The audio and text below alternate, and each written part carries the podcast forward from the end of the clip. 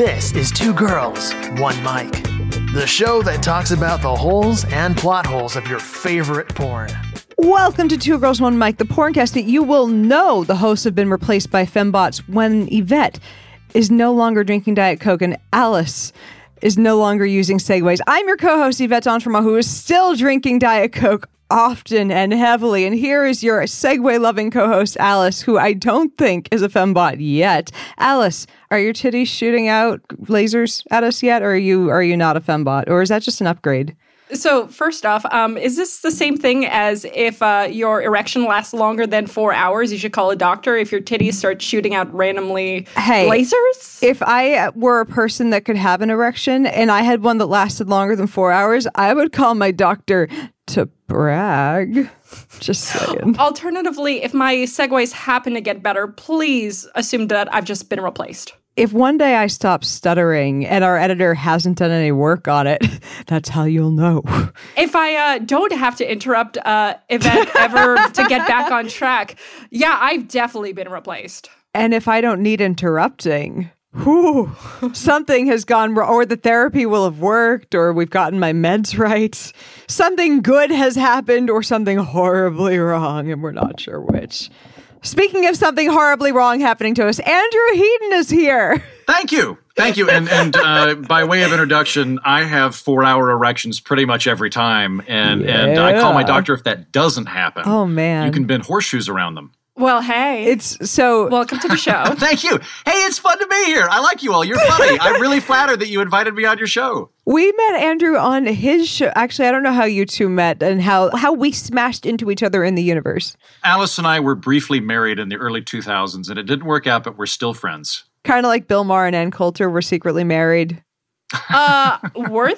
That's the rumor that I've been working on spreading. I totally think they banged. A hundred percent think they banged. If they have not fucked, if they swear it on a stack of Bibles, I'll be like, Bill, you're an atheist. I don't fucking believe you still.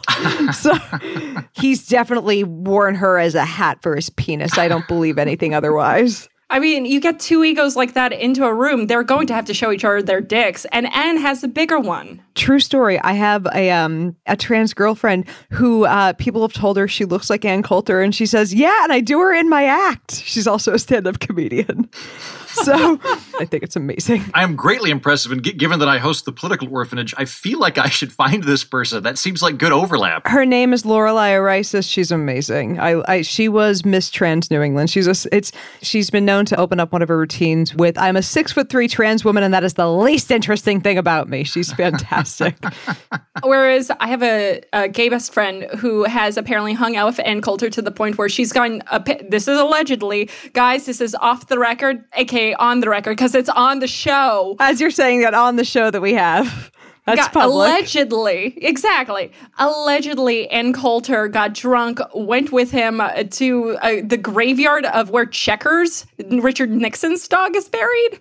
So this is a thing she does late at night. Did they bang, or did she just want to go cry at the grave of Checkers, that great Canadian American hero? Uh, did she bang my gay best friend, or did she bang the dead dog? I'm confused. Did she go to like what did they do at Checkers' grave? I this is what I missed here. That's a great question. Uh, I don't know. She really wanted to visit it. You know, a lot of people don't know that if you want to summon a demon, you need the corpse of a dead presidential dog. Yeah, uh, which I is mean, why Buddy has been really helpful. Which wouldn't Buddy uh, Bush's dog? I can't remember. I was I, I had to think real real quick my dog is named Buddy. So I was oh, just no. like, what? I was just like, what are you talking about? He's in fine health. Don't fucking run for president. Somebody will steal your dog and use it for voodoo. It's funny because like I love my followers, but like my nut job followers, whenever I say something vaguely intelligent, they're like, "SciBabe for president." I'm like, shut the fuck up. I know, I know my limitation. Like I, I know there are pictures of me going in and out of swingers clubs. These are not things that like I should do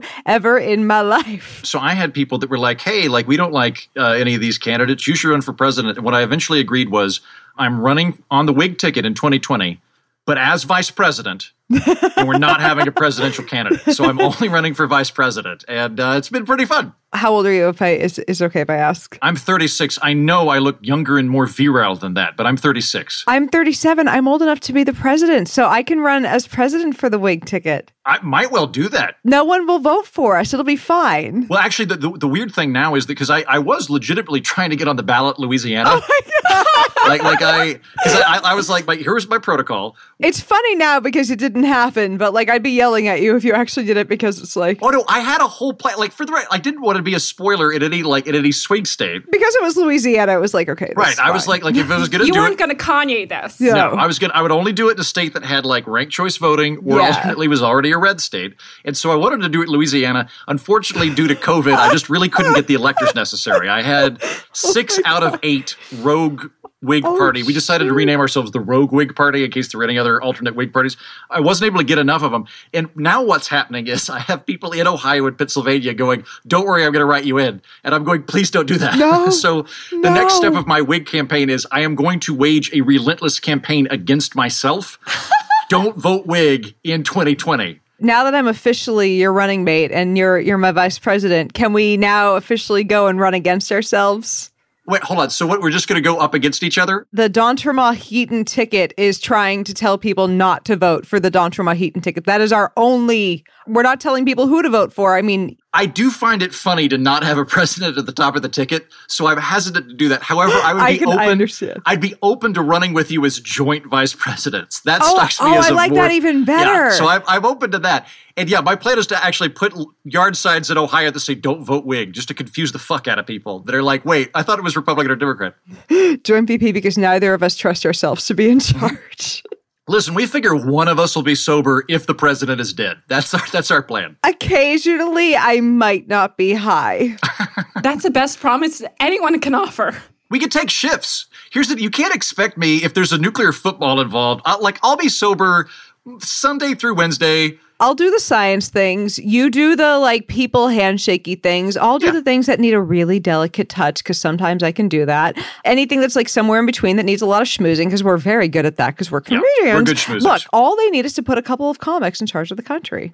Oh, oh, oh, can I be your Kelly Conway? That was already planned, obviously. Yeah, makes sense to me. Yeah. Right? I'm blonde. My hair is a mess. I can never manage it. I'm in a dysfunctional relationship that I will only be exacerbated by my imaginary child on TikTok. Yes. I'm just saying, Teddy's gonna is gonna out everything on TikTok. The videos of Teddy twerking uh, are Oh, gonna be dog. amazing. And I'll add your, your dogs can be in it. Here about a month ago, somebody asked, they wrote to me and went, I really like my dog. I feel like my dog exemplifies Whig values. May my dog be Ah. an elector in the Whig party? And I was like, who am I to turn this down? And I mentioned it, and then everybody started sending me dog pictures. Oh my So God. the, the Whig party now has interestingly far more members that are dogs than actual like or far more electors than than human members which i take as a very positive sign of the the great groundswell for the whig party in high school we had to rewrite the constitution and write it as we saw fit. And one of the things that like and because i was valedictorian so of course i was the person that always got assigned to fucking write shit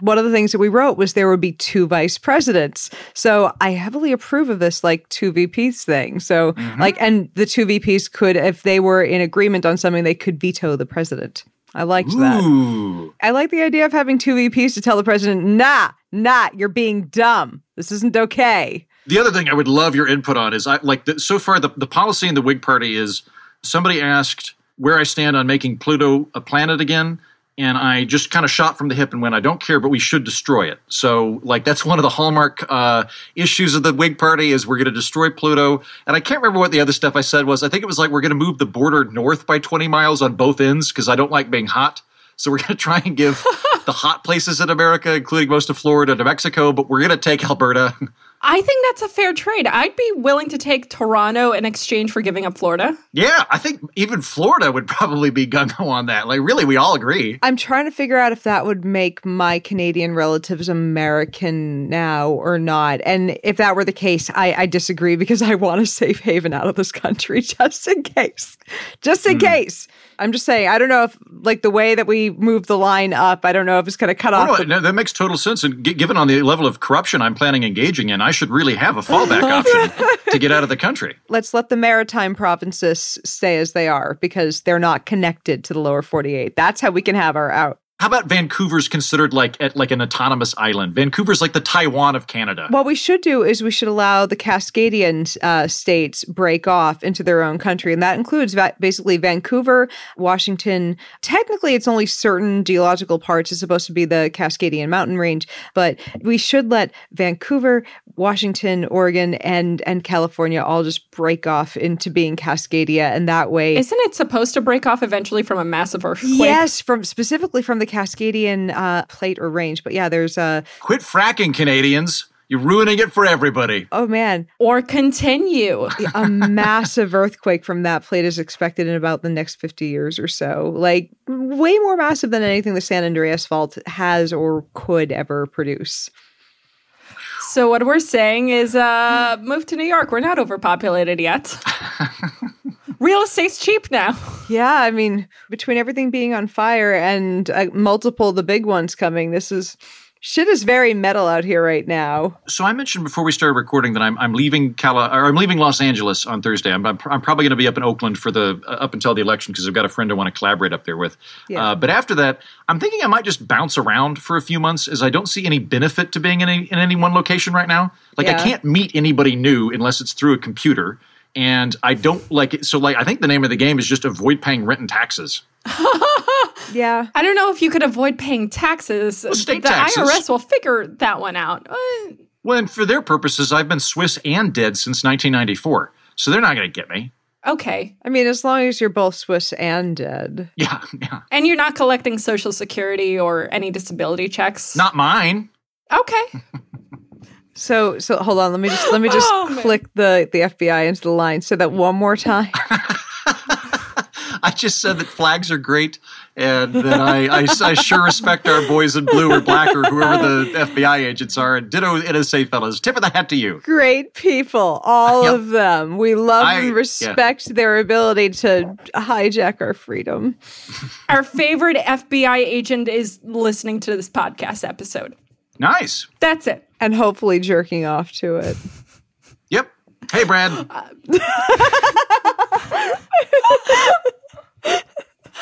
Oh man. So guys, we reviewed a porn today. Mm-hmm. We didn't just come on to talk politics and jerk offs.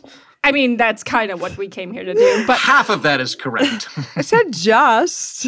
That's true. Okay, my bad. So guys, we reviewed Austin Powers Triple X, a porn parody from 2014.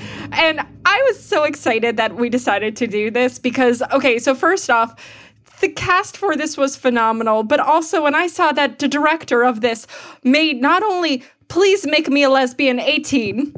Big ass dreams. Yeah, that, that lady needs to become a lesbian. That, that like if she's tried 18 times, I, maybe she's just straight. Let it go, Barbara.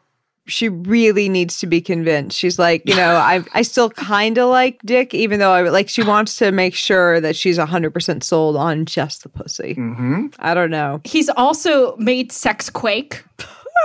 you know, our lifetime's Sharknado, Sex Quake. The best Cascadian porn there is, uh, with with the biggest one coming out sometime in the next 50 years. People are going to be fucking during the Cascading Quake, and that's what it's going to be called. Or some guy is going to think he produced a phenomenal orgasm. He's going to be like, wow, this time you really did it, Pete. Look at her shake, just like in that film I watched.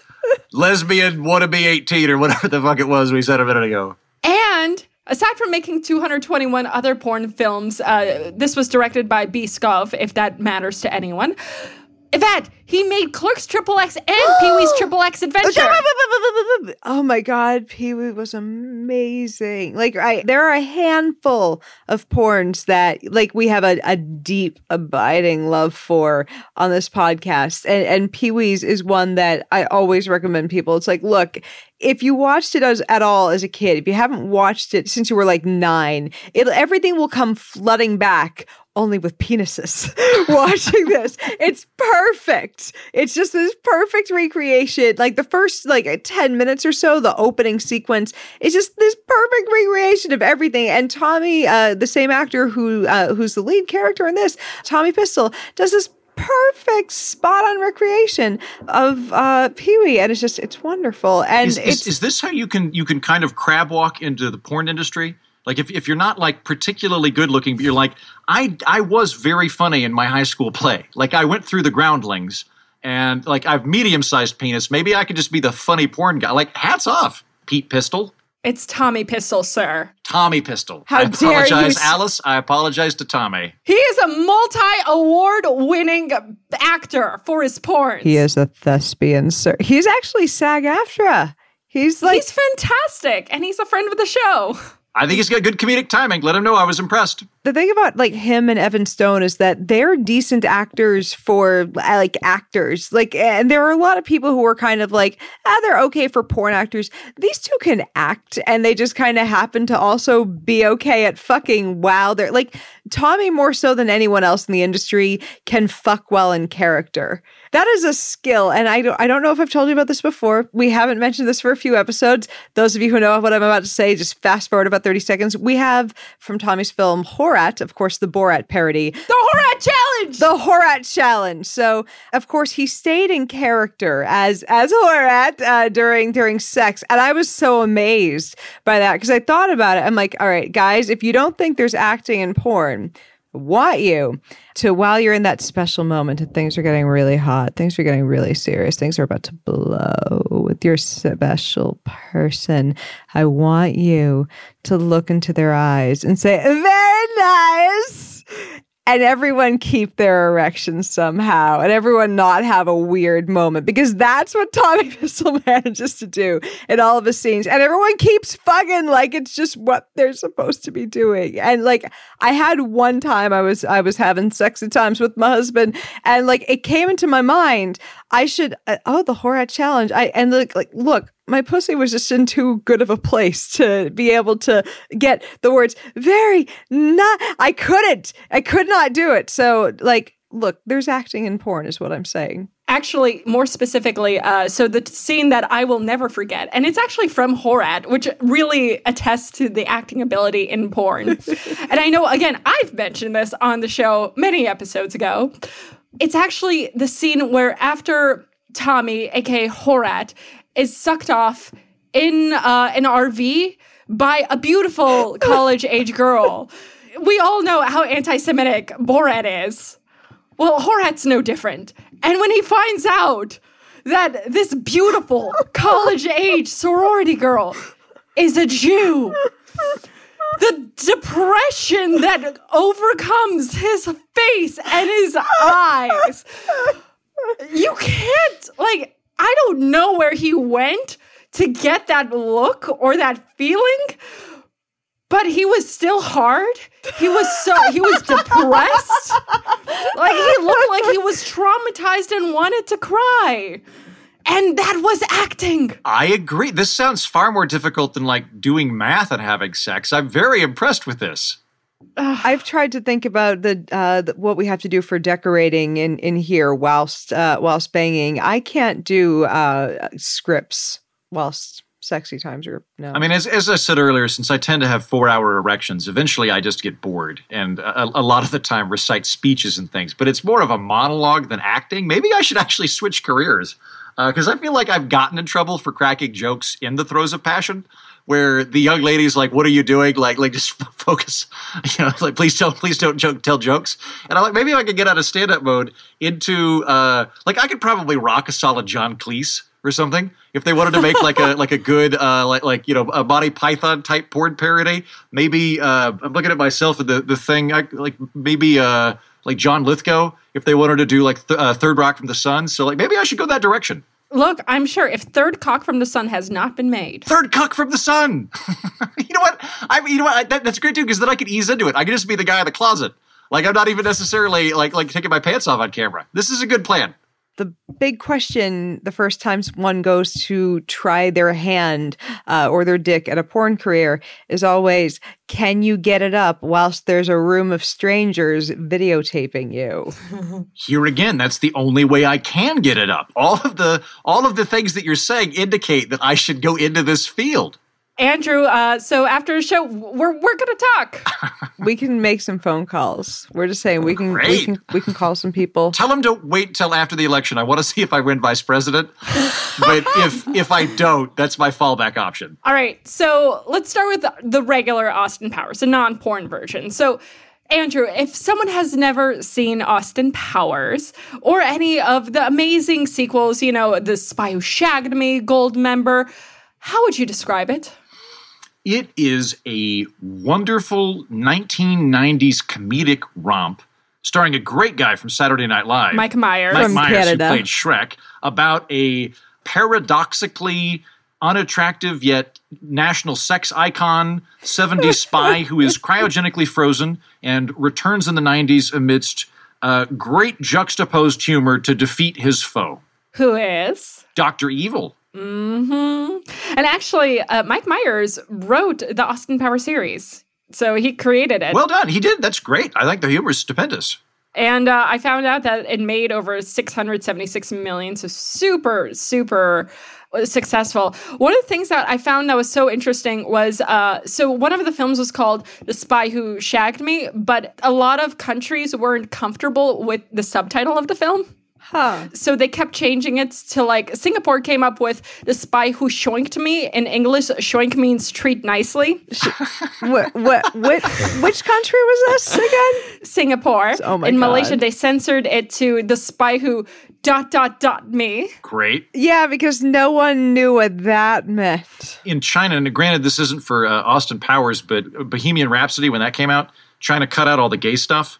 So, which What? which I think is fascinating because that kind of changes the whole demeanor of the film. Like he's just kind of happily married, and then he has AIDS and he dies. Like it's it cuts out a significant amount of stuff. He must have done a heroin. Yeah, Oh my god. Jesus. I guess the only other interesting fact that I saw when I was looking up uh, stuff about the Austin Powers franchise is Mr. Bigglesworth the cat. yes. So Dr. Evil's cat. Can you guys guess what his name in real life is? Um, there are a zillion names you could name a cat. I'm gonna hold on. I'm gonna I'm gonna try this. Frederick No, close. Johnson, Percy? Even closer. Hubert. Ted Nugent. No. Oh my God. Okay, all right. Nude. Because I, yeah, I thought it would have something to do with being naked, but I wasn't sure what it was, and I forgot. Sphynx cats fucking love Ted Nugent. It makes perfect sense. I should have known that. You have a Sphynx cat, put Ted Nugent on the TV, it'll be absolutely rhapsodized. They're way into hick rock, man. And evading the military. Yep. After filleting them in their music. Yeah, that that's why you don't see a lot of Sphynx cats in the armed forces. Yeah, yeah, they're and they're cowards. Right. Uh, so going to the porn. So the porn was actually made in not in the 90s, but in 2014. It's 98 minutes. We have a ton of the guys. If you listen to the show, you know our favorites. We have Tommy Pistol, we have Evan Stone, Nina Hartley, we even have Allie Haze and Natasha Nice in this. So I was excited, and I have to say, I saw the preview for this, and I wasn't sure what to think about it. But then once I saw the movie, I was like, all right. Before we go, like, kind of scene by scene, how did you guys feel overall? As I like to say, the thing that makes a good uh, parody is that it feels like the movie. They get all those little bumps and, and those little beats for it. And that this had all those familiar beats from the Austin Powers movies that they really worked in wonderfully. Uh, and of course, Tommy was great in the role. Andrew, so I assume this was your first time watching a porn with the plot. Thoughts? You're correct. This was a fascinating experience for me. Like I kind of I, I warned you all before I came on that basically like if you shook a Norman Rockwell painting and like a comedian fell out, that's kind of where I'm coming from. So normally my relationship with porn is it, it that the porn clips themselves are in small bursts. Unfortunately, a lot of the time the guy seems to be kind of angry, which I don't like, and it's something that you that you engage in and, and then just don't tell anybody about when the lights off and the blinds up and all that kind of stuff. This though, I enjoyed it. I watched it. and I was like, everybody seems like they're having a good time. Like I bet afterwards they all went out and got burgers because of that vigorous fucking that, that really burns a lot of calories and, and they probably made friends and they seem like they're having a good time so I, I enjoyed it and i thought it was funny like i was impressed with early on i was like they have good comedic timing i was expecting very bad readings of lines followed by massive wangs that's what i thought it was going to be but it was actually per, like good timing and and was like wow like i'm, I'm impressed You got Tommy Pistol, the great le- reading of lines and the average weighings of porn. he accepted an award once, and I, I, he said when he got his acceptance speech, and I'm, I'm paraphrasing, uh, this is for all the guys with beer guts and average dicks out there. that man deserves a statue. I hope one day. I hope one day. We need to replace at least one of the Confederate statues with him. Let's get rid of like four of them. He deserves statues in many towns. If you find a Confederate statue that doesn't have a beard, if you just put a wang on it, could that be him? Could we like adapt it and then just declare that the Tommy Pistol statue? He has acted so many different characters that we could like just adjust the face a little to be the Tommy Pistol f- acting them face. Or if he ever portrays Robert E. Lee with his pants off, you could all you have to do is now adapt that statue, and now it's it's Tommy Pistol being Robert E. Lee. Just add Tommy Pistol's exact dick. Yeah, exactly. I have a conspiracy theory. Guys, work with me on this. I think that the Confederate statues are keeping some people in business. And what I mean is, there are a handful of individuals out there that, for a living, specialize in making Confederate statues and they bank on people destroying them so they can put up new ones. Oh, wow. So it's like an insurance scam, or at least they know that they're going to keep making them? Right? No one's want going to want to topple like a Princess Diana statue. Mm. Yeah, I think you're onto something. That could definitely be a thing. Yeah. Weirder shit has happened. As a side note, you know, the, the, in uh, in Ukraine, there's a guy that finds old Lenin statues and he welds uh, gloves and a Darth Vader helmet and a cape to them to make them very realistic looking Darth Vader statues. And I'm like, like I am such a Oh sci-fi my nerd God. that you there's really very few people in the American pantheon, good or bad, that I wouldn't actively replace with Darth Vader if given the option, just because I would enjoy it so much. So I feel like that's that's a thing we could do. I think we could do that to some Confederate statues. That's an upgrade. Yeah. And people are going to be like, I think if they see a Darth Vader helmet, they're going to be like, what the? And then they'll go read the inscription. And they wouldn't have read it if they just saw some guy with a hat from three centuries ago. Same thing with the Wang. If if you came over there, Exactly. you're like, is that man? Robert E looks way more erect and virile in that statue than normal. Uh, let's let's uh, let's go read this. Huh, this is interesting. I hadn't known about the Battle of Antietam. He sure has a hard on for killing people. Jesus. You know, and this could happen considering Tommy Pistol has played like some of the guys from Duck Dynasty. So why not play Robert E. Lee? Okay, I have a proposal for our listeners. Don't go out and try to topple statues or spray paint statues. If you've got an old schlong, an old dildo that you are no longer using, just go up to a statue with your mask because you need to be social distancing. And I'm just saying, consider, consider alleviating yourself of ownership of your dildo onto the mm, frontal area of that statue. Hashtag Dick the Confederacy. Here, here's what I'm thinking: Could we design a pneumatic mechanism in statues where, if you put a quarter in the slot, a little bit of chub comes out, but if you put in like a dollar, it start like. But it's so. But the money goes to charity. So if you don't put the money in there, you're being an asshole. oh my God. We're bad people. Hashtag Dick the Confederacy. Do it. Yeah, Andrew, I heard that your show got canceled. What happened exactly? Well, it's kind of complicated, but it involves I was reviewing porn involving Austin Powers, but I brought up something about giving Robert E. Lee a robot dick, and it somehow it spiraled out of control. I don't know why. We recommended that people do a thing that was turned out to be a federal crime, and we uh, got in trouble. Don't do it. Don't Yeah. do, Or do it. It's a bad idea. Do it. Don't do it. Who would say Do such it. a do it? Don't do it. So I knew I was in for a good time when I saw on IMDb. Uh, so there's plot keywords. I didn't realize this, uh, that each film has different plot keywords. So the plot keywords for Austin Powers Triple X include fingering anus, telephone call, banana, handgun, breast sucking, and there's more. There's apparently see all 31. So I was really excited when I saw some of those. Nice. I was really hoping you were gonna when you said plot points that you were gonna be like overcoming obstacles. Learning to love yourself, like that kind of thing. Because I like, like then I was like, man, I need to learn even more about porn. That people are going in, going, I really want a feel good movie where I learn something about science, but also come really hard. And I'd be like, wow, okay, That's the Bill Nye porn. We That's- haven't gotten it yet. That could be a porn plot that we write. Oh God, you know that would be a porn plot we write and consult. Exactly. Has anybody tried using porn educationally or as agitprop yet? Like, has that been done? Because like like I like I watched this and enjoyed it. But if you if you did one where you're like we're gonna bang, but also we're gonna explain comparative advantage, I'm like, hmm, maybe I could teach economics through this. I could get some some basic literacy pumped up. Actually, on Pornhub in the comments section, a lot of times people, I'm not kidding, are discussing like math homework. That, thanks, Tyler Cowen. Really appreciate the weighing in on the message board. of course, I would be on the mess- porn message boards. You need to see what our audience is up to. You need to see what our core people are doing. So, should we just get into uh, walking through this thing? mm-hmm.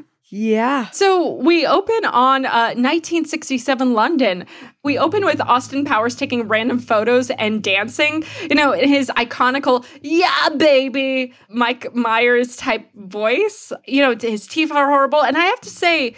When Tommy's taking photos of the woman and, you know, he's telling her to give it to him and, you know, be sexy and be raunchy, I think this is what we've always assumed Austin Powers was doing. So this is really just more the director's cut. It's not even so much a parody as just the extended scenes. Like if you combine them, yeah. I have to say though, I did really appreciate when they started going for like the Austin Powers like joke of uh let's go for a more organic view and then he keeps pointing at his junk and she doesn't understand what he's talking about even when he takes off his pants, she has no clue. Again, great comedic timing. And I like the, the the thing I enjoyed was that like she's naked, he's invoking this situation and she seems kind of like not liking what's happening and it's like, "Well, I can blow you." And then they they move into it and I was like, "Ah, this is good." Right. So, what's interesting, and I want to just talk about his sexual exploits with this character before the big reveal of this character, because so he bones her. And this is important, by the way. In my opinion, it's an important plot point because in the next scene, Agent Kensington comes to his door. She continues to blow him, and he's Tommy, of course, has had, or Austin has had sex with this woman, uh, or what we think is a woman uh, because apparently she was a man. And this is not a trans joke. This is uh, like all of a sudden the same character is now a full fledged man with a beard in the next scene. Or what J.K. Rowling thinks a trans woman is. I just thought it was a good callback because I was like, I remember that in the original film, and I was like, Yeah. wait, way to make use of that. Jokes that they would not be able to make now. Oof. Oh All man, right. that's Yeah. so true. Yeah. Unless they were having sex with him. And uh, here's the thing. Austin said that he didn't know how he would know if that she's a man, but it's like you just I mean, how were they able to hide the jo- mm. It's It's absurdist. It's like airplane. It is. It is absurdist. So all I'm saying is maybe Tommy is just way more progressive than what we've all thought. That's what I took from it. I took from it that he was like perfectly. He was like, oh, turns out it was a, a dude. Okay, cool. All right, rock on. I have to say though, uh, the cream and sugar joke, so with the semen dripping from the ceiling, was that a callback to anything? Because I don't remember. Uh, so for our audience who hasn't watched the film, there's cum dripping from the ceiling as he has coffee. So he's asking if it like cream or sugar. Is this a reference to anything? Because I I don't remember. It's been so long since I've seen Austin. I remember the line being in there, but I don't remember there being a visual joke. it felt familiar, but again, it's been fucking decades. I want to back up for a moment because the one scene where the accents implode in the film is right after the blowjob. Because the first time watching it, I'm like, this is impressive. Everybody's got a good like. These are all good accents. Like I was not, I was not anticipating high level of uh, commitment to the, the craft here, and and yet it has happened. But then after the blowjob, Tommy slips into this weird New York accent that doesn't come back. Like he, he's like like hey like uh yeah I was gonna go to the the well Doctor Evil and I was like what where is this coming from it, like like it, it, then it rewires again but I like I've never seen that dip before They couldn't reshoot the scene probably. fair Yeah, enough More than likely. So, of course, in this film, Tommy not only plays Austin Powers, but he also plays Dr. Evil. And Dr. Evil is going to freeze himself in space on a penis rocket. So he cryogenically freezes himself. But uh, if it, this film, I wouldn't say is the most scientifically accurate, considering we see Dr. Evil not surrounded by anything launch himself into space. That would end with one uh, not being able to breathe. disagree. See I think it's like this. You know how you lose uh, 90% of the heat in your body through your head? So like if you've got a really good hat you're okay. I think it's the same thing with space. You you lose most of your oxygen through your sphincter. So as long as that's plugged you're fine. Like that's the the thing you got to concentrate on is have your sphincter plugged. Have we ever tried sending an astronaut up with only their sphincter plugged? Not to my knowledge. I don't know, but it seems sturdy. You should try it out. Talk to Elon Musk. He's got a way up. So, fun fact there's actually a lot of permissions you need from the government in order to go into space. I don't know why I have this list, but I do. Wow. But you need permission from the government to build a rocket. You need permission from the FBI, NSA, and or CIA to build a rocket and prove to them that there's no ulterior motive. Clearly, he didn't check that box. God, our, our country's been ruined. Why did we even fight the British if we can't launch rockets from our backyard? That was, I, I think, half the reason we kicked off the party. You need authorization from the Department of Energy or the NNSA to build it. At what point do you need permission to build this rocket? At, at- at what point does it go from fireworks to batshit crazy? Like, like, and then and then there's a rage after batshit crazy where you're Elon Musk. But that intermediate rage is the part where you kill lots of people by accident. There's a range of I'm building, I'm teaching my my kids got interested in rockets, and somewhere from yeah, we made the biggest one that's available commercially. It switches over to we accidentally uh, launched ourselves into war with North Korea. Like, where's the line? I want to know for academic purposes only. So, assuming you were able to get your own rocket fuel without purchasing it from the government, building it, and whatnot, I guess um, the other thing that they do ask is also that you also contact NASA for scheduling a launch and developing escape trajectories from the Earth's gravitational pull. It's not really for your safety. I would assume it's probably for everybody else's safety. Yeah. No, that, that, that makes a lot of sense to me because if you're like, hey, listen, I'm in Pittsburgh uh, and I, I've got this rocket, and, and they're like, please don't shoot it in Pittsburgh. Like, we're going to tell you where to shoot it. You're probably going to die, but we at least want to do it over a cornfield. You're gonna hit the fucking space station. Please don't. The ISS costs a lot. We did research. You poured Anfo into a tube. I, I've interviewed a few astronauts now, and the question I always want to ask them, and I always chicken out, is like, so anybody bang? Have we have we had anybody up there do it yet? Because and apparently, um, I think a, a married couple went up there one time. So prob because if like I don't know, I'm not married, but Yvette, if you were married, even if people were like in the other pod, but you had the opportunity to have zero G sex, you would do it, right? Absolutely. Yeah. I hope I get the opportunity to just be in zero G, like in the the quote vomit comet, and somehow get the opportunity to bang in that. Like, it just please, I just I want a new weirdest place I could possibly have sex. Yeah, not not only would that be super like also like I'm just thinking the older I get as my endurance starts to decline, I feel like that's going to be much easier for me. Are your knees starting to creak a little bit? Like, No, it's just I could tell there was a moment about a year ago where it was like I need to jog more. Like there's a little bit of cardio at work here, but I feel like if I were in space, like I, it's just hip thrusting. Like I'm fine. You really what you'd have to worry about is not bumping into stuff. That'd be the main thing. I think you could probably easily injure yourself by accident, but maybe you bring straps or something. get yourself little Velcro straps onto a couple different surfaces and just uh, uh, uh, uh, would be it seems like some pretty easy like some sex that inertia will help you through. I think you'd also have to be real careful about body fluids because that's a dick move.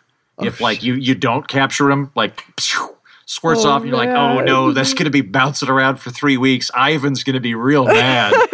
uh, okay, get the dustbuster. Oh god. Also, let's talk about cryogenics because, okay, so now uh, Dr. Evil uh, freezes himself, and obviously the government has to freeze Austin Powers so that way he could defeat Evil in the future. But cryogenics, uh, I always assumed that would be a bigger deal.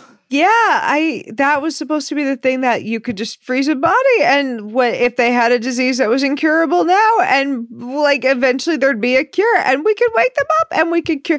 It turns out this does not preserve a body. It just fucking freezes it and the body does what it does when you freeze a body and all the cells Okay, for the so most part.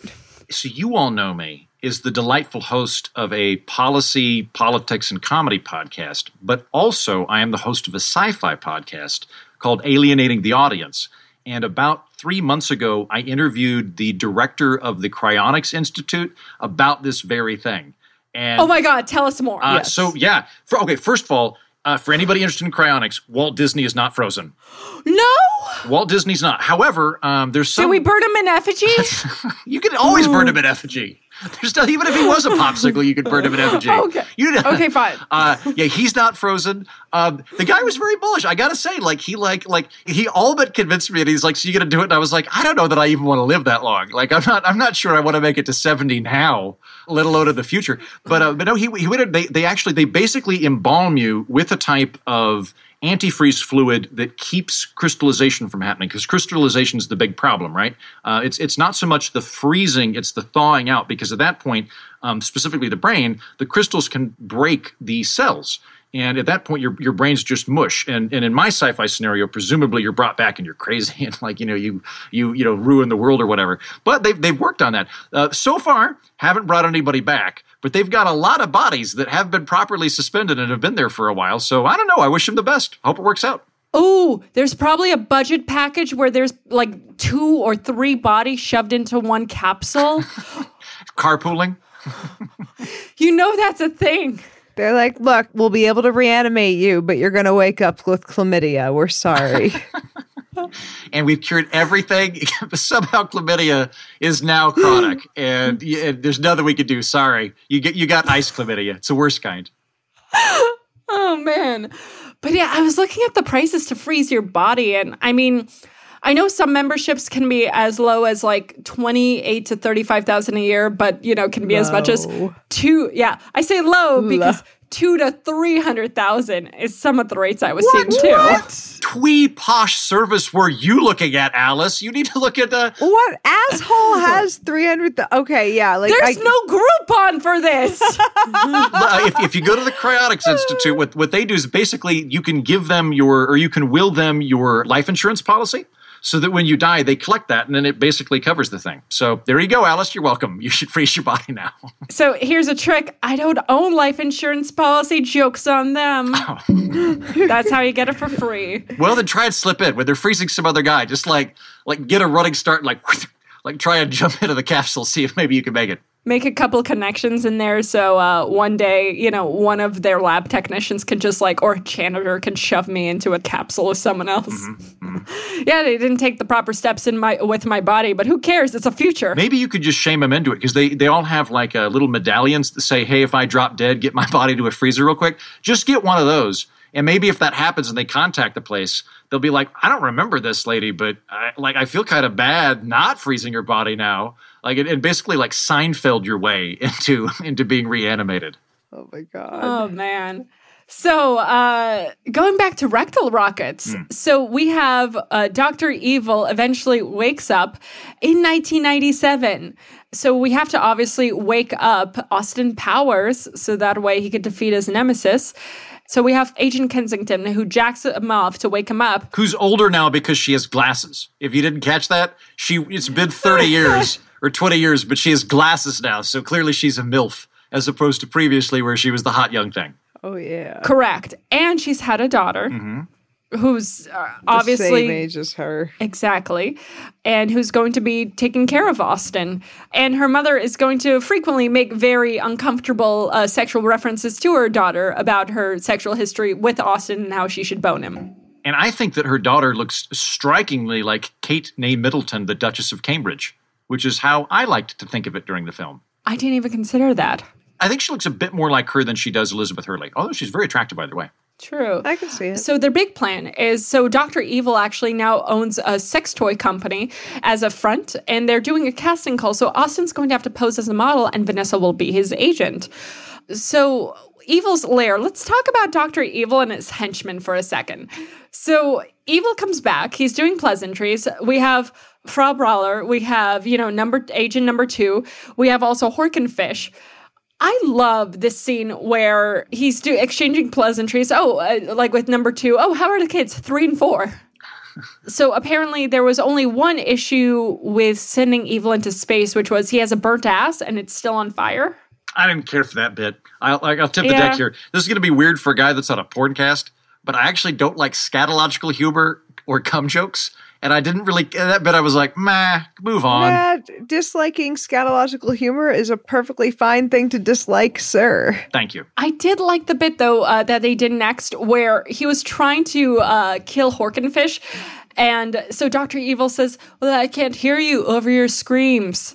Horkenfish says, I'm not screaming, and then tries pressing a red button multiple times and passes it around a room, and all of them keep pressing the button. That was very perfectly in universe. I dug that. Yeah. Totally. And then he passes it to Horkenfish. Will you kill yourself? And then pushes the button. It doesn't work. Did you invent this? Oh, that's why it doesn't work. I think that felt very much like the real Austin Powers universe. Because, like, I was anticipating them doing like a chair flipping or something, right? Because it's a very iconic scene with Will Yeah. Ferrell, uh, and it didn't happen. And I was like, this the awkwardness of competency presuming execution, and then responding as if in an office environment rather than being, you know, a mastermind was very on the nose for Austin Powers. I totally agree. When Mike Myers wrote this porn script, he had not lost his touch. well done, Mr. Myers. What is Mike Myers doing nowadays anyway? Writing porn scripts, obviously. Mm-hmm. Hiding out in the woods in Canada away from society, I hope.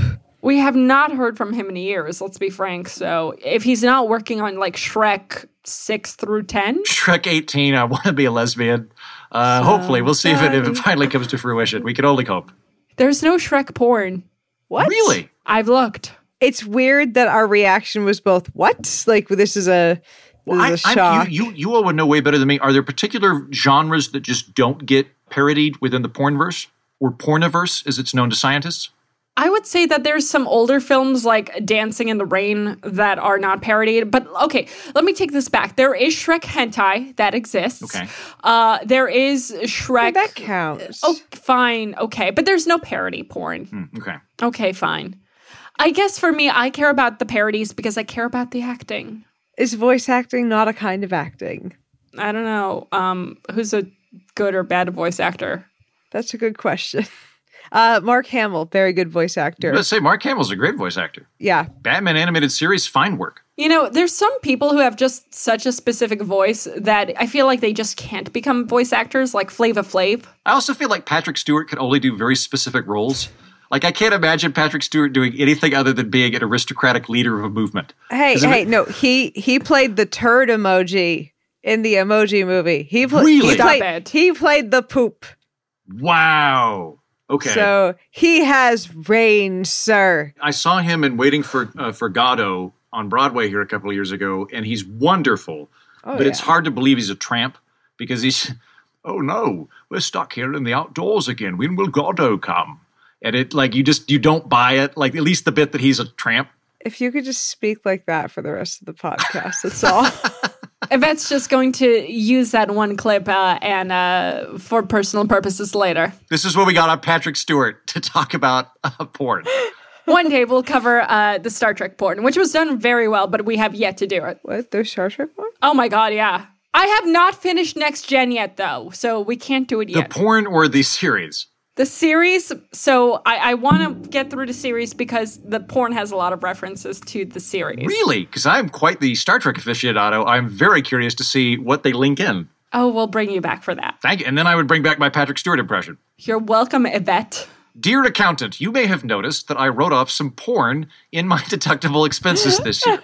The reason is that I was on Two Girls, One Mic, which is a porncast. It is a part of my purview as an entertainer. I have answered your question. Thank you. We're bad influences. Or are we great? We're good influences, but at least we're not influencers. Speak for yourself. I'm an influencer. Oh, shit. I forgot. People pay me just to be on the internet. Fair point. But do they pay you for your dick mold? But um, s- next scene. Not yet. So Tommy has to go and audition for, you know, what is it? They're apparently casting penis molds. I think for the for the nuke bomb, right? Like they they're trying to find the ideal penis for the the nuke that's going to go into the world. Is that the same thing, or are they unrelated? I don't know. That's my question. Are they at least trying to turn a profit to fund this penis bomb? You see, okay, this is where the writing perhaps becomes a tad obtuse because I feel like the intro for this was the young uh, woman portraying an Italian actress. She's on her knees for some reason and referencing like I, when when the big thing happens, it really like. But I couldn't quite follow. I could tell that it was like a the, the humor was that he thinks she's talking about a blowjob, but she is not. She is talking about something which is unrelated to fellatio. I got lost at that point because I wasn't quite clear. All I know is her name was a lot of vagina. Which is straight from Austin Powers. It is. Did they change it at all? Like, or like, I feel like the pronunciation was slightly different, but No idea. Although I did appreciate knowing where, you know, number two's name came from. You know, the origin story behind that.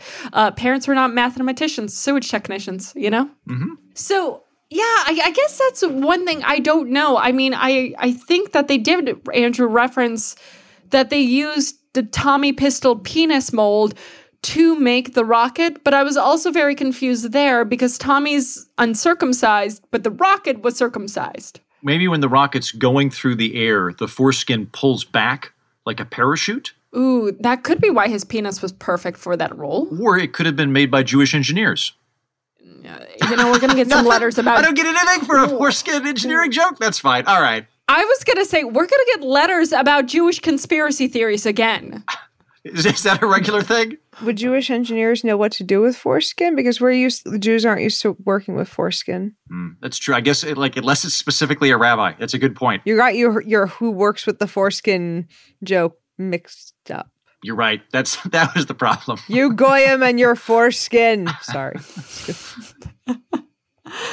So after some boning, I know. Uh, let's see. Uh, so we eventually get to a part though where Vanessa and Austin are, you know, found out by Doctor Evil's henchmen, and they're tied up.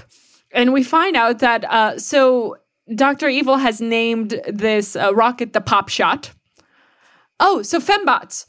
Uh, so they escape being tied back to back to each other, and they bone some fembots, and you know that of course overloads and destroys the fembots because why wouldn't it? Of course. Wait, did we miss a step? Because I, I feel like there's there's dual sex going on between Austin Powers and the Italian lady, and between Kensington and number two. But then at the end, when he's given her a, a thank you and a, and a and a job well done, he asks how your mom is, and she says she's fine. But he says her actual mom, thus indicating that he knows who she is and was having sex with her at that same time.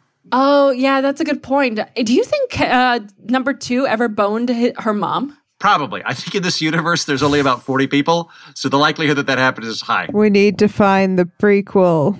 I mean, there's no Goldmember version of the porn, so I want that film. But yeah, you're right. I did skip ahead. So you're right. They get found out, then they get, uh, you know, captured. We find out the name of the rocket is a pop shot. Then uh, they have to bone fembots to get out of that circumstance. And Vanessa says she's too tired, so Austin has to abandon her. And she points out that there's like this massive sign that shows where Dr. Evil's direction actually is, which is great and comical and very Austin Powers ish. Uh, but my favorite part of that was that there's an alarm that keeps going on about when the rocket's going to go off. And he keeps pointing out, wait, didn't they just say two minutes like 30 seconds ago? Yeah. Which again feels very on brand for Austin Powers. I, I am impressed. Yeah. They did, they did a very good job making it. Can I and can I add to this? It's very difficult to make a parody of a comedy. Like that's a tough thing to do. So like like I make parodies on a regular basis with other other groups that I'm a part of that are unrelated to pornography. And one of the things that we have learned is that you don't want to start with a comedy because like like, like I love Anchorman for example. Anchorman's one of my favorite films, but it's already funny. So you're not going to take it and make it more funny. And you're going to fail, most likely. Unless you're as funny as those writers and that actor, you're not going to make it work. So it's better to take something that's not funny and make it funny, right? So to take a, a comedy and be able to run tangentially with it into your own humor and pull it off is very impressive. And the fact that even his interactions of Austin with Dr. Evil, you know, when Austin gets to the abort button, it's very similar to how Austin and Dr. Evil would interact mm-hmm. of don't touch a button and Austin tries doing like these hand motions that look like a karate chop and it's almost as if like a little kid is going to be like I'm not touching it but I'm touching it.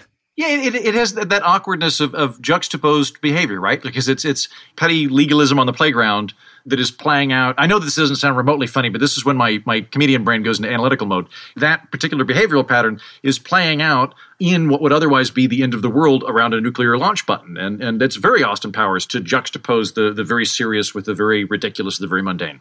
So let's talk about how this entire situation is resolved because ultimately what ends up happening is Dr. Evil accidentally fires his gun towards Vanessa. Austin blocks it. The bullet bounces off his tooth and uh, hits the abort button, which was very conveniently placed. and the rocket, you know, self destructs and doesn't go off. Well, let's talk about British bad teeth, that myth and trope. Why does that exist? Because obviously, according to this porn, the Brits have more superior teeth. That's a good point. They're like they're in in this universe, straightening your teeth weakens them. When you corral a tooth, it becomes placid and useless, but when you leave it feral, that's when it's strong enough to break a bullet. I lived in England and the teeth seemed kind of the same as ours over here. Like, you know, some of the teeth were ultra super ridiculously straight like fence posts, some of them were kind of crooked. There weren't a lot of teeth like Austin Powers. The myth of the bad British teeth comes from, uh, I'd had it explained, and it was from some things that were true about British dental care, like in the 60s. Could be. And, we, and people love making national stereotypes for whatever reason in America, we've inherited making fun of the French, even though we've never gone to war with them. Like they're one of the only countries. Like we wouldn't exist if it weren't for the French. Yeah. twice. But we're gonna make fun of them for surrender. Yeah, This- and then we make fun of them for stuff that's like Parisian specific because you like go out outside of Paris is very different and all that. I lived in Scotland for a while, and the Scots their their teeth is fine. I think what you can make fun of them for is severe vitamin D deficiency coupled with rampant alcoholism and a lot of fried pork. That's the thing you could make fun of British people for. for thinking that a healthy breakfast involves a fried slice of bread. Right. That is, and then looking at Americans going, "Why do you all eat like crap?" I love Scotland, but literally all of the food is like something I would come up with to sell at a carnival. It's like, well, you'll fat fry that, and then we'll deep fat fry a pizza, uh, and uh, and wash it down with eight to nine pints. It'll be good. It's not food; it's a challenge. But fine teeth while they do it. So speaking of teeth, I actually so I decided to do some quick googling right now. Hollywood and movies definitely played a part in it. So I assumed, you know, the smiles were just, you know, from American films probably just came off as wider and straighter and probably, you know, because of that uh, versus foreign made films that we saw and I mean, Americans can't speak any other language if it's not English. So we compared our teeth to theirs and we were like that's weird. Americans have a thing for artificially straighter teeth. Is what it comes down to. if I had the money, I, I feel like eventually when I'm much older or in Hollywood, I'll buy ec- an extra set of teeth. They mm. look nice. I, I'm against all of these things. I have straight teeth, and I did it through sheer force of will. I would look in the mirror at night and just will the teeth into position like a self-respecting adult male, and have done that. And I'm not going to have fucking crutches for my teeth like they're invalids. You moved your teeth with your bootstraps, is what exactly. you're saying. Exactly. Yes, I, I bootstrap my yes, but again, this through sheer force of will. a doctor with a bunch of lasers and with a 3D printer got my teeth moved when I was I had braces when I was 32. Really? Invisalign, yeah. Were you redoing something, or had you not done something? No, I I had never had braces and like Did you talk was with a British accent before that? Please don't tell me I have a British accent. Oh dear God. Uh it's Oh no, I, I was trying to make a joke that if your teeth were fucked up, that you probably Uh, had an English accent, like as if the two were correlated. Man, syllogisms are funny. No, but like when you do media, it's really hard seeing pictures of yourself with like teeth that are just you know screwed up in every which way. And like after I was to the end of the course of uh, of Invisalign, they did a little bitty bit of cosmetic uh, dentistry, and man, huge difference. So, but it's like the, I, I like that it doesn't quite look like a veneer smile. It still looks natural ish. When I was a kid, my uh, parents told me the reason my teeth were straight is because I ate apples and the crusts of bread. That's some good. Uh, that's some good uh, positive lying uh, that your parents slipped in there. I applaud that. Oh, they still believe it. Wow. You guys know the, the carrots thing. You know, you know how like carrots are supposed to make your eyes good. You both have a wonderfully rational, skeptical mind. So, have you covered this previously? Actually, we haven't, but uh, I've heard this one before. I know the rumor. Well, I mean, the, what they tell you, at least when I was a kid, they would say that like beta carotene is great for your eyes. If you eat lots of carrots, you won't get glasses, and that was like part of the that was just standard knowledge where I grew up. And where that came about was during World War II, the British, who at the time had horrendous teeth that were deserving of being made fun of by ours and every nation, were fighting the Germans, and uh, they developed radar. And they didn't want the Germans to know they had radar. So whenever people were asking, like, how are the British pilots so good? They'd just be like, it's because they eat a lot of carrots. Our scientists figured out that beta carotene is really good for eyesight. So they just have, that's how they can pick out those Germans in the clouds. They have such good eyesight. And that just became proliferated throughout our culture. And we never bothered correcting it. There is a little truth to that in a sense that our bodies convert it into vitamin A uh, carotene. So it has some immune and, you know, eye health benefits, but I don't think super night vision is one of them. There's also um, about half a million people a year go blind from vitamin A deficiency. So it's not that you get like better vision from it. It's just that you can lose your vision from not getting sufficient. It's sort of like the equivalent of like eyeball scurvy, where if you eat carrots, you stave that off.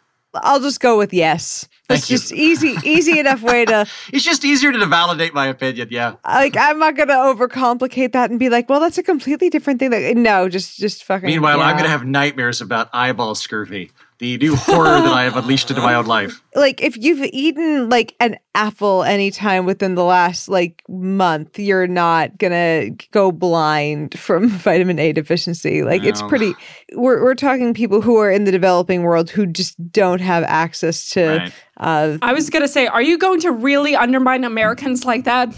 yes no I will prove to you how fucking stupid I am. Right after this show, I bet. i mean i'll i'll sit back and i'll take notes All right. Uh, so I guess, Andrew, I have a quick question. Hmm. Do you have uh, 15 minutes after a show to kill for some Patreon content? Sure. Let's do it. So, Patreons, you're going to get extra Patreon content with us and Andrew. And I have been holding back. If anything, I have been phoning it in so far. And I am now, now that I know that there's money on the line, and they told me beforehand I'm getting a cut of it, and I'm going to hold them to it. Now I'm going to bring it. So look forward to that, Patreon subscribers. Oh, I didn't say you were going to get any money from it. Oh, okay. All right. what she said was money shot and i'm the one giving it to her Okay, cool. And then and in this this is third cuck from the sun scenario or something like that, where I'm just watching this and that's fine, cool. third cuck from the sun nice So we have some patrons to thank this week, as usual. So this week we want to thank John, Mike Sorbetsko, Brian Gowdy, Chris Clark, Phillips Bazo, Vincent Wetmore, Michael Gatt, Jimmy Lee, Bonnie, Rick, Aiden, Elisa, Reed Decker, Carl, and many, many others. And if you want to become a patron as well, head on over to patreon.com slash two girls one mic or two girls one mic.com, hit the Patreon button, or just support us also on PayPal with a one-time donation. But Andrew, thank you so much for coming on. Where can our listeners hear you and all of your many podcasts? Uh, I, I had a blast. Thank you very much for coming on. And, and incidentally, uh, my audience loves you both. And I got tons of messages in, in the wake of your appearance on my show where uh, people were saying, I thought rather mean things like these people are so funnier than you. Why don't you have them on all the time? Uh, so while I resent you, I am very grateful. Uh, and, and very much enjoyed being on your program. For people that enjoyed me, I host two podcasts. I host Alienating the Audience, which is a sci-fi podcast in which I talk to. I either do a really deep dive on on science fiction. Actually, you know what? This is my pitch to your listeners. You've you've become slightly dirty by listening to this, but if you listen to my sci-fi podcast, your virginity will actually grow back because it's that dorky.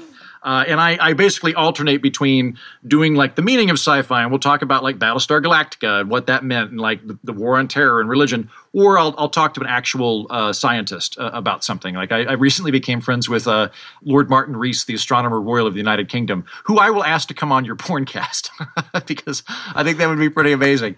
The other program that I have that you all have previously been on is the Political Orphanage. On Wednesdays, I interview authors, thought leaders. I get substantive. My main thing is I just I like problem solving instead of partisan histrionics. So if you're one of those people and you're kind of tired of the red team versus blue team thing and you just kind of want to think and learn things, I am a pithy explainer and interviewer in that capacity. But on Fridays, I bring on delightful people like Yvette and Alice to help me sort out the week's funnier headlines and what I call Friday Release Fab. And that's all on the other podcast I do, The Political Orphanage. And we're so going to link them in the show notes as well. Great. So- I can't I can't wait for this because normally it's like a bunch of moderates and PGR work libertarian fans, and I, I want like the pie chart to now become third like hardcore porn plot enthusiasts. This would really like change the scope of the show. It'd be great. I don't know what the political mix of our audience is. Not a clue. very liberal, and we have some And a people who are libertarian streak. and libertarian. Yeah, we have had some Republicans listen to our show, but unfortunately, then we'll say something that's like super lefty and then they'll be like we can't listen to you anymore it's like i thought you said you weren't the triggered ones. Wait, let me let me get this straight real quick. So first of all, I'm not surprised that like libertine would seem to be the, the core base Yeah. of your audience, right? That doesn't surprise me because like I, I've been to Burning Man and like super hardcore progressive hippies and libertarians all like doing acid. and being- Libertary crat or our yeah, audience. like so. So I, I totally get that. The group that surprises me though is the person who's like, you know what I'm going to do? I really want to hear some funny ladies talk about people blowing and sucking.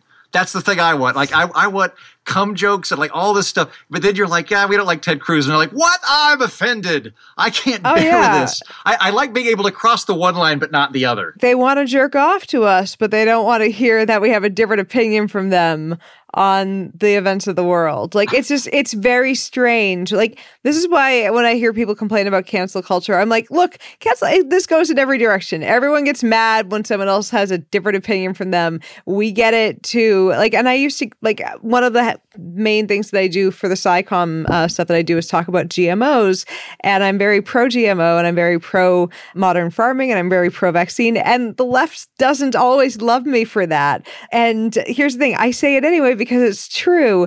And lately a lot of the science I'm pushing is stuff that is quote anti-republican and it's like, look, I'm not going to bend on germ theory. That's just just where we are right now. So it's been it's been a very strange evolution of of stuff. Well, the good news this. is it'll all be fixed by December, and then we can Yeah, we can all then- move on. Everyone's going to oh be back to normal, and Yeah. nothing's ever going to be bad ever again. Right, exactly.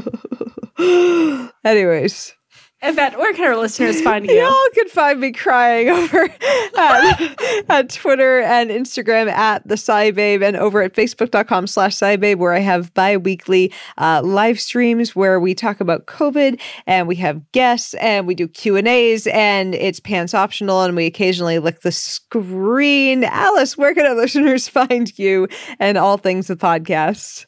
You know, you could pay me extra and Yvette extra to lick screens, I guess, over on uh, patreon.com slash two girls from Mike.